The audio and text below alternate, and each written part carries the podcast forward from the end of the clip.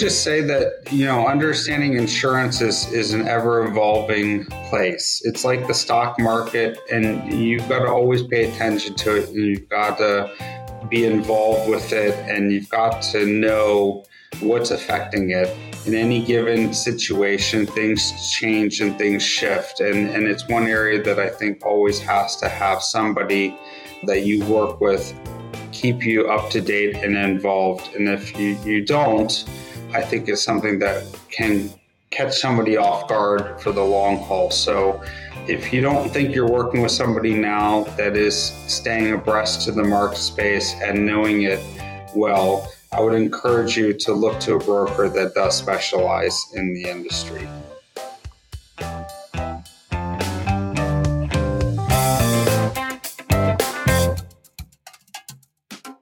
Welcome to the Senior Housing Investors Podcast. If you are an owner, operator, investor, developer, or buyer of senior housing, you've come to the right place. The best way to stay connected with us is to sign up for our weekly newsletter at havenseniorinvestments.com. This podcast doesn't exist without you, our community. Thank you for listening and reach out to us anytime. Welcome back, everyone. Today, John Haber is having a conversation with Richard Dahm from USI Insurance Services. Whether you're looking to acquire a property or you already own some, this is a must listen podcast. Listen in as Richard explains the insurance teeter totter and what you should be considering as a senior housing investor. John? Thanks, Kelsey today is very exciting. Um, I, some people think it's exciting, but I think it's pretty exciting. Is uh, going to be speaking with Richard Dahm regarding the insurance marketplace as it relates to the senior housing and senior living marketplaces. Richard has over 20 years of experience in property and casualty insurance. In that time, he's built a national client base. Richard enjoys working with senior executives, owners, and the CEOs, CFOs, risk managers who understand the importance of managing risk as their companies grow. These executives are long term relationship oriented and have a strong commitment to their customers and employees for dedicated service and support. Richard, welcome to the show. Thank you so much. Thank you for having me. What do you do outside of the day to day insurance job that you hold as senior VP at uh, USI? Outside of it, uh, my wife and I, uh, local based in the Tampa Bay market, we have twin three and a half year olds. So, two boys that keep us pretty much on our toes outside of uh, the insurance world just enjoying spending time with them and the family, enjoying Florida good weather when there's no hurricanes. That's right. You're, Florida's going, we just went through one of those, right? So yeah, and, and, I've already got people emailing me saying there's another, you know, one or two out there for for another week or two, you know. So uh, it's not for faint of heart, but it's the world we live in, and and we're kind of used to it. I, I like it a little bit better being able to see them coming versus you know a California earthquake. You know, you don't really know what you're getting, but I think Florida's done overall a good job of preparing, and I think people who've lived here long enough know and understand you know the risk, and it's not always perfect, but uh, I think people uh, overall try to make every effort to be prepared for you know what's coming. Well, it's interesting is that in this senior housing space, so many of our seniors move to those warmer climates that tend to have the higher risk factors associated with wildfires and hurricanes and storm related issues. But they are great places to live in. And, and as you and I spoke before, uh, you really enjoy living down there in Florida. So, well, it's so tell us uh, as we go into you and I speaking what is the number one issue currently as it relates to insurance in the senior housing space? Well, right now, property insurance is the number one factor driving the bottom line for, I would say, all of our senior housing folks. In years past, it was general liability, but as the teeter totter swings and the market shifts, property as a whole, we've seen in the last five years become really the number one driver. And it's really been something that stems from developing over time. And we see since 2017 coming forward that we've had more property claims countrywide as a whole than we've ever seen in, in, in our history. And you know, some folks will say, well, you know, gee, property never bothered us. Like we've we've never had a claim. You know, why is our insurance, you know, going up 30% or why is it doubling? What can we do to change that? And some of the answers are, you know, there are some things that, that can be, you know, helpful. And then some things that are just just unfortunately they're caught in the way of like the climate change of everything, but it, it's something that just everybody is being affected on because of of the global market. And, you know, since 2017, we'd averaged $20 billion a year in claims. And so you get that in a five year run, but then you throw in Hurricane Ian, who then puts out a, you know, 70 to 100 billion dollar, you know, damage. And now you've built up one year that looks like a five year historical all of a sudden altogether. And with that, it really dug into the coffers of reinsurers and you know, everybody says, "Well, go to London or go to Bermuda or go offshore to see if we can find other places." But the reality is, is those markets are the ones that are really supporting, you know, globally the insurance carriers that are placing it. So the insurance companies will sell you insurance, but they buy insurance for reinsurance purposes to shore up their bottom line. So there, there is a catastrophic event, then you know they have a backstop as well. And some take on higher risk than others but the bottom line is is that when ian hit we were already at a point that was bad. And and when adding ian to the equation really drove you know the knife in the coffin you know from a cost basis. And we, we were already seeing it we were already expecting it but not to the degree that now that we have seen it and i believe it's going to take another 12 to 18 months before we really start to see that reversing again pending, obviously, hopefully, knock on wood, we have no more hurricanes and events that I say globally, which is, you know, you look at freezes, like the freezes in Texas were, you know, a, an outlier for the marketplace. So you you look at those, and then you look at the wildfires in Texas, and you look at some of the Tornado Alley, you know, where those events have laid. And, you know, we only see local news. So we don't ever really pay attention so much to what's necessarily happening countrywide. But from an insurance perspective, we're always looking geographically countrywide to see what's forming, what's hitting, and how much these things are impacting you know, other areas. So a lot of these companies, you think about it, if there was 100 insurance companies writing property insurance, and all of a sudden after Ian, that list shrank to let's just say 60 of them now so all those that were writing, they those people still needed insurance. So now they're going to the 60 that are left. And I'm and I'm summarizing this to make it, you know, simplified. But now those 60 are picking up the rest of the market for the other 40 that no longer wrote in the market space. So now they have to make sure that their ability to take on that risk is sustainable. And how much money do they have to have to take on to be able to make sure that if there are claims that they can afford to pay out those claims in their entirety as well. And so that's part of that basis of why we're seeing, you know, more, more and the increased cost because these carriers that had maybe 25% of the market now are carrying anywhere from 35 to 40% of what they had, you know, from before. And, you know, we think, well, I never had a claim. I mean, I never had a claim on my home, and yet my personal insurance keeps going through the roof. And I think, well, you know, that stinks. You know, so clients look at it and they say, well, can we take a higher deductible? Can they look at mitigating things that they can use? Maybe they've got hurricane, we call it, say, hurricane shutters, but maybe they have things that can be impactful to the business. So, hurricane uh, impact windows, they have generators you know they have evacuation plans. What do they do to shore up making sure that their property is in a better position for an underwriter to look at it? So we try to take all those things into effect and make sure that the, any story that we can tell the underwriters you know why they're a better risk then then ultimately that's meaningful. But some of it we just you know we can't outrun it all. And that's what's being seen right now and that's the heartburn that we're all you know we're all getting what are some of those states that uh, have been impacted the most? I mean, Florida's one, I'm sure, but can you name the top five, six states that are having larger increases to their rates? Sure. So we call anywhere within a 50 mile radius to the coast a tier one. We do it by zones, but I would say anything that's a 50 mile radius to the coast from Florida through Louisiana all the way over to Texas is definitely an impacted geography. And then I would say carrying that forward, you know, hurricanes are big and these events are huge. And so people say, well, you know, we're 20 miles to the coast. But the last time I checked, you know, you look at these hurricanes and they're anywhere from 200 to 400 miles wide. I mean, they're big. So we see these events carrying in. And when you get out of the tier one, tier two territories, a lot of the insurance companies are still saying, well, gee, they, they affect us. So we don't want to write in these areas anymore. A lot of these carriers, like the tier one carriers, don't want to write in the secondary carriers anymore.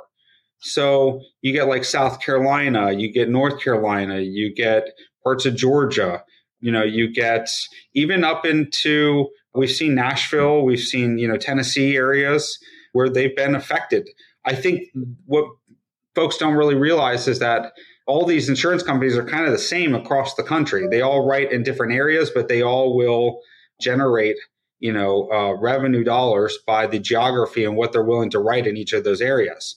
So then if they pull out of one area, it has an offset to another where maybe one carrier was writing 12 cents, you know, per hundred dollars of value in, you know, Idaho, you know, now because of their global risk factor is maybe not writing it under 25 cents. So you say, well, I'm never going to have a claim in Idaho, but the going rate across the board might as a conglomerate have more affected that than than less. So you might have to take a little more here to get a little bit more over there. And then we have to work on behind the scenes as a broker to blend the rates so we can make still the state rate maybe a little bit more competitive.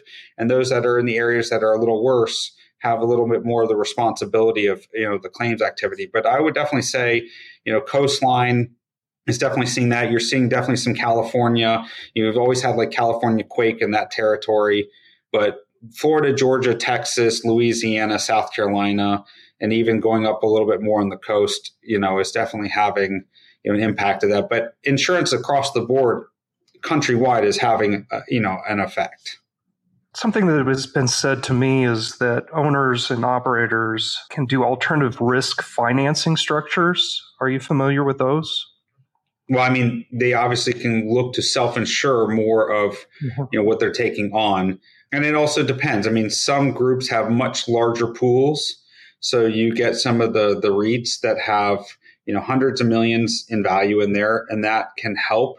Some of, we've seen groups you know pull resources and property programs together and kind of consolidate you know what they have to help offset in some of the rate increases but again taking higher deductibles you know in that capacity taking larger fire deductibles it just kind of depends on the geography of what we're talking about in, in their exposure base I, as far as any type of alternative plans, it really just goes back to the size and scope of of those that are placing the insurance. If we're talking a one-off building in Florida, that's much more difficult, you know, subject to have than talking about somebody that is you know, maybe based out of Chicago that has 200 properties.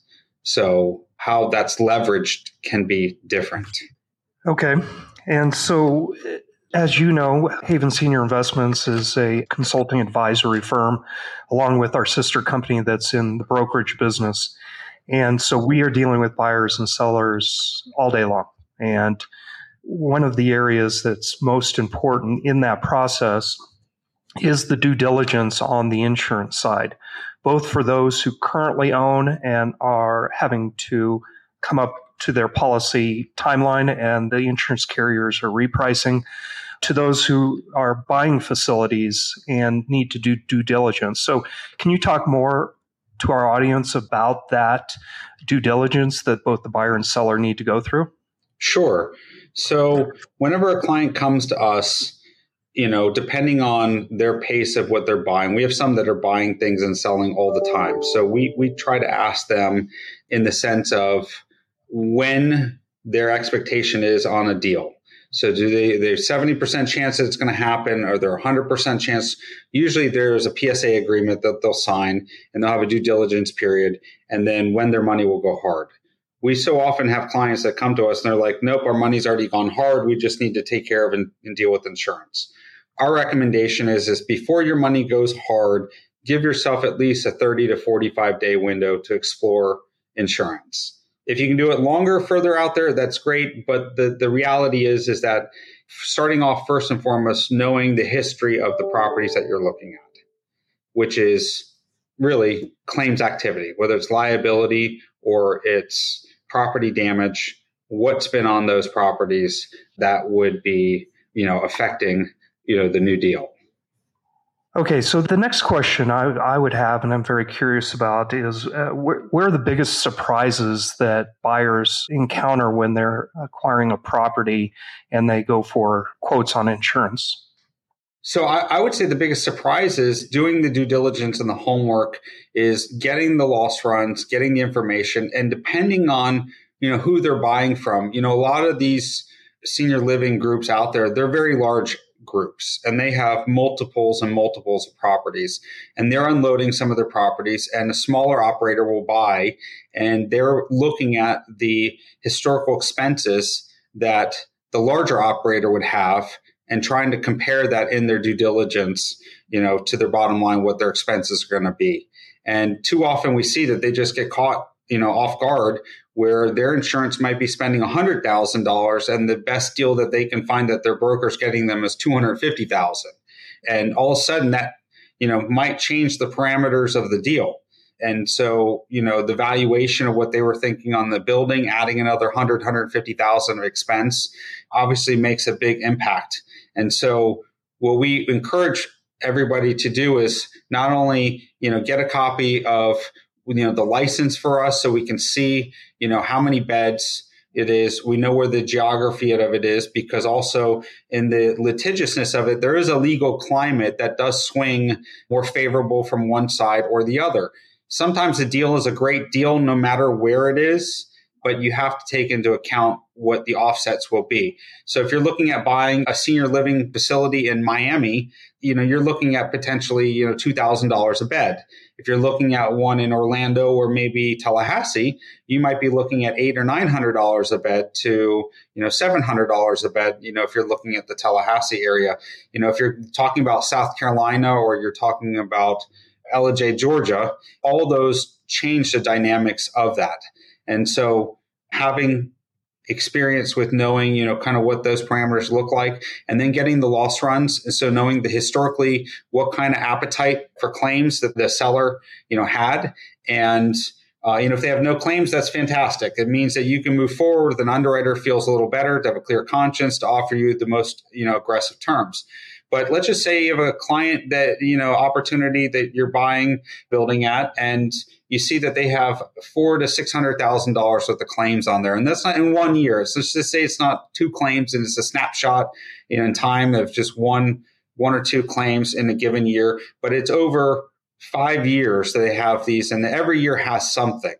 Well, when you buy these facilities, you're also buying the residents that are there, and you're buying the historical effect. And so, even though a owner inherit the the prior residences and they'd say, well, the owner of the prior building goes away. The new owner isn't responsible for that. The insurance companies still feel that there's a stigma about the property and where it came from. And it's going to take time to turn that over. And you're still going to have residents in there that ultimately may or may not have something in the pipeline that they feel could potentially be a claim that will come onto them that won't escape the prior history. So they look at that and they take that into account. And then they also look at kind of the global, what that cost would have been if they were the insurance company. So if they're averaging, you know, a couple hundred thousand dollars a year, insurance companies want a right to be profitable. So, you know, whether it's a 50% profitability or 70% profitability, whatever the number it is that they're there, they're going to factor that in to get you a pricing. And our job then is to see that so that way we can walk it backwards and say, well, no, this isn't going to happen on our dime. We've come in, we've done full assessments on all the residences. We've suggested anybody that was not in the right acuity level would be moved out prior to, you know, the changeover. You know, we would make sure to get a game plan for pro, you know, being proactive and how to handle that. But we see time and time again where a group that, that we would recognize as a very large group in the industry would have anywhere from 200 to 500 units countrywide that has a very large deductible, say 250,000 or even self-insurers.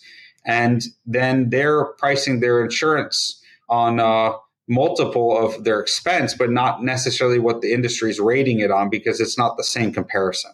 So that then tends to really does it catches a lot of our clients off guard. So the first thing my clients tend to do is pick up the phone or send us a note and say, "Hey, we're looking at this property. Can you do a review of it? Can you tell us anything about it? We're getting the loss runs. We've been told we've got a little bit here when we do get the loss runs." You know, seeing how that compares and then taking that to some underwriters prematurely to get a benchmark of comparison. Or if we have other properties geographically nearby, we can do a benchmark as well to what we're seeing in a comparison of cost. It explains a lot, and and one of, one of the areas we want to make sure of is that the buyer does mitigate that surprise. Let's just put it that way. And so, what other insurance products do you bring to the senior housing space, or what other insurance products do you believe that owners and operators should hold to mitigate the risks associated with business? Obviously, definitely general liability, professional liability. I mean, if your property insurance, you know, your risk for appetite, whether you purchase an umbrella or not, is at the discretion, you know, of the operator or you know, even the lender. I would say hired and non-owned auto and auto insurance is important to have. Too often where we see auto insurance but no hired and non-owned auto which is a small piece but it's potentially a little gap. We definitely see you know cyber liability employment practices even some directors and officers or errors and omissions you know coming through. It all depends on the structure of the operations. Most of the time we see two or three different types of setup. We see an owner operator, we see an owner that has a operator for them like a lessor or we see an operator that has a, a manager involved and depending on how the relationships come together is important to be protecting whoever ultimately is the property owner versus the operating entity or the manager. Sometimes they can all be together and sometimes they're separated. And time and time again, we just try to make sure that they all agree with each other so that at the time of a loss, we don't find any one of them without coverage. Uh, thank you for that. Uh, appreciate that, Richard. So let's get into describing who your company is and why someone should reach out to you for insurance coverage. Uh, tell us a little bit about USI. Thank you very much. So USI is a privately held, we're the largest privately held insurance brokerage firm in the country. We are on the balance sheet of KKR, but we've been in the business for over you know, 20 plus years. I say, you know, depending on the obviously mergers and acquisitions of everything, anywhere from the fifth to seventh largest, you know, in the world in the ranking, over 10,000 employees. But I would say the importance of what we do in the senior living space is that we have and represent over 35,000 beds for me personally, and throughout USI, over 300,000 beds countrywide. And we know the industry better than most. We have access to every market that is out there. And, you know, we're big on the relationships of connecting with our clients and helping them through, you know, the easy times, the difficult times, and, and really just giving them the confidence and knowing that they're in the right place with where they're going. There are other good brokers out there, but in the scope of it, there are the brokers that this is what they do. And then there are the brokers that, you know, they'll write a facility or they'll something to do with senior living related, but not necessarily have a specialty in the area. And I find that if you're going to do business with senior living, you should do it with somebody that knows the industry and has a historical presence in the industry. It definitely helps. And it also understands the language you know, of the policies that you're writing, because the language of the policies are, are, are, a little bit of difference and nuance than other policies that are out there. They're not the traditional brick and mortar policies where you're slip, trip, and falls, or you're just, you know, a tenant and a landlord. And so I find that from time to time, we do see that brokers just don't have that experience that's that's needed. Uh, appreciate that. And how would individuals that want to reach out to you? How do they get a hold of you? You know, they can reach out to me via my uh, email address. I think I have it on LinkedIn.